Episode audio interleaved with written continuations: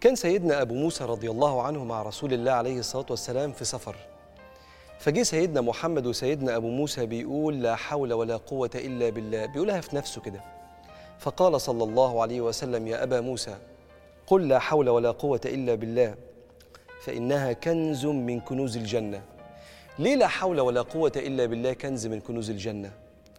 لأن اللي يتحقق ويعيش بمعنى لا حول ولا قوة إلا بالله بيصيبه أحد أهم مشاعر أهل الجنة. وهو عايش في الدنيا وهي السكينة والطمأنينة. الناس في دنيا الناس بتتصارع على الفلوس والمناصب والمكانة الاجتماعية والمقتنيات الملفتة للنظر. وهو في رحلة سعيه في الدنيا لمعرفة ربنا وإصلاح حاله ساكن. الخوف المرضي مش بيعرف لقلبه طريق. وعلى فكرة دي أحد مشاعر أهل الجنة. سكون وطمأنينة وسعادة. لأن أهل الجنة مشاعرهم إحنا عايشين في بيت ربنا الجنة. يعني مش ناقصنا حاجة. واللي عايشين بلا حول ولا قوة إلا بالله شايفين الدنيا كمان بيت الملك سبحانه وتعالى. يعني إيه لا حول ولا قوة إلا بالله؟ لأن إحنا عايزين ننتقل من كلمة لا حول ولا قوة إلا بالله للتحقق بلا حول ولا قوة إلا بالله. لا حول إلا بالله يعني لا مانع. بيني وبين أي شيء مضر أو أي معصية إلا الله. ولا قوة إلا بالله يعني لا مقوي لي على الطاعة أو لا مقوي لي في الحصول على الخيرات اللي في الدنيا المادية والمعنوية إلا الله. وده يساوي عند أهل العلم كامل الاستعانة بالله ظهري دايما مسنود وده بيؤدي لكامل السكينة ربنا سبحانه وتعالى طلب مننا نعيش بلا حول ولا قوة إلا بالله بكامل الاستعانة. لكنه طلب مننا الاستعانة محبة واختيارا لا ضيقا واضطرارا.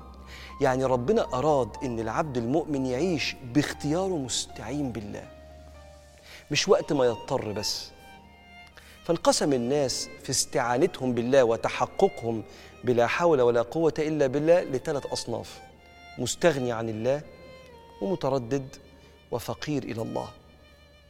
المستغني عن الله هو واحد غرقان في الأسباب جسدا وقلبا. لسان حاله جسدا وقلبا أنا هتصرف أنا هعمل كل حاجة. ومن علامات الاستغناء عن الله وعدم التحقق بلا حول ولا قوة إلا بالله الإعراض عن الدعاء. مش التقصير في الدعاء هو لا يرى جدوى الدعاء. عشان كده ربنا ذكرها في القرآن. وقال ربكم ادعوني أستجب لكم. إن الذين يستكبرون عن عبادتي سيدخلون جهنم داخرين. فسمى بعض الناس مش مقصرين في الدعاء زي حالتنا لا ده هو لا يرى جدوى إنه يطلب من ربنا مستكبر عن الدعاء. عشان كده غير المستعين بالله المستغني عن ربنا سبحانه وتعالى عايش بطوله.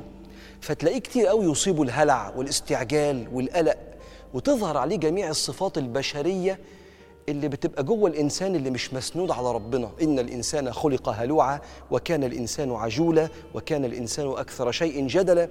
الصفات اللي ربنا نسبها للبشرية البعيد عن ربنا سبحانه وتعالى. الصنف الثاني هو الصنف المتردد حال كتير مننا. هو فقير إلى الله في وقت الشدة ومستغني عن الله في وقت الرخاء. بسم الله الرحمن الرحيم. ومنهم من عاهد الله لئن آتانا من فضله لنصدقن ولنكونن من الصالحين. أنجح بس يا رب. اشفيني بس يا رب. جوزني بس يا رب وأنا هكون أحسن واحد قدامك. فلما آتاهم من فضله بخلوا به وتولوا وهم معرضون. ينسى كل وعوده مع ربنا سبحانه وتعالى. يفتكر ربنا في الزنقة بس. وبعدين ينساه بعد ما ربنا يوسع عليه. أنت عارف الجميل إيه؟ إن ربك دايما بيستجيب لنا لما نكون كده متردد أفتكره لما أكون مزنوق. لأني وقت ما بكون مزنوق ببقى مخلص قوي وربك بيقول أمن يجيب المضطر إذا دعاه. بس الواحد مننا لما يبقى متردد ينسى ربنا لما ربنا يفتح عليه ويدعي لما يتزنق بس بيبقى حارم نفسه من دوام الوصل ولذة الشعور بالفقر إلى الله. والفقر إلى الله الدائم ده لا يعبر عنه إلا لداؤه عشان كده الصنف الثالث بعد المستغني والمتردد في صاحبنا أو أختنا الفقير أو الفقيرة إلى الله. إنسان لا يرى أحد له قدرة إلا وهي مستمدة من قدرة الله. الفقير إلى الله يعلم كلمة رسول الله ما شاء الله كان وما لم يشأ لم يكن لسان حاله يا حي يا قيوم برحمتك أستغيث أصلح لي شأني كله ولا تكلني إلى نفسي طرفة عين. لو سبتني لوحدي طرفة عين أضيع. عنده اتزان ما بين الشريعة والحقيقة. الشريعة بتقول له الدين بيقول له جسد منهك في الأسباب مجتهد كأن الأسباب اللي بياخد بيها المذاكرة والشغل والتفكير والتخطيط كأن الأسباب كل شيء بالجسد والعقل. وقلبه مستغرق في الاستعانة بالله. ودي بيسموها لسان الحقيقة.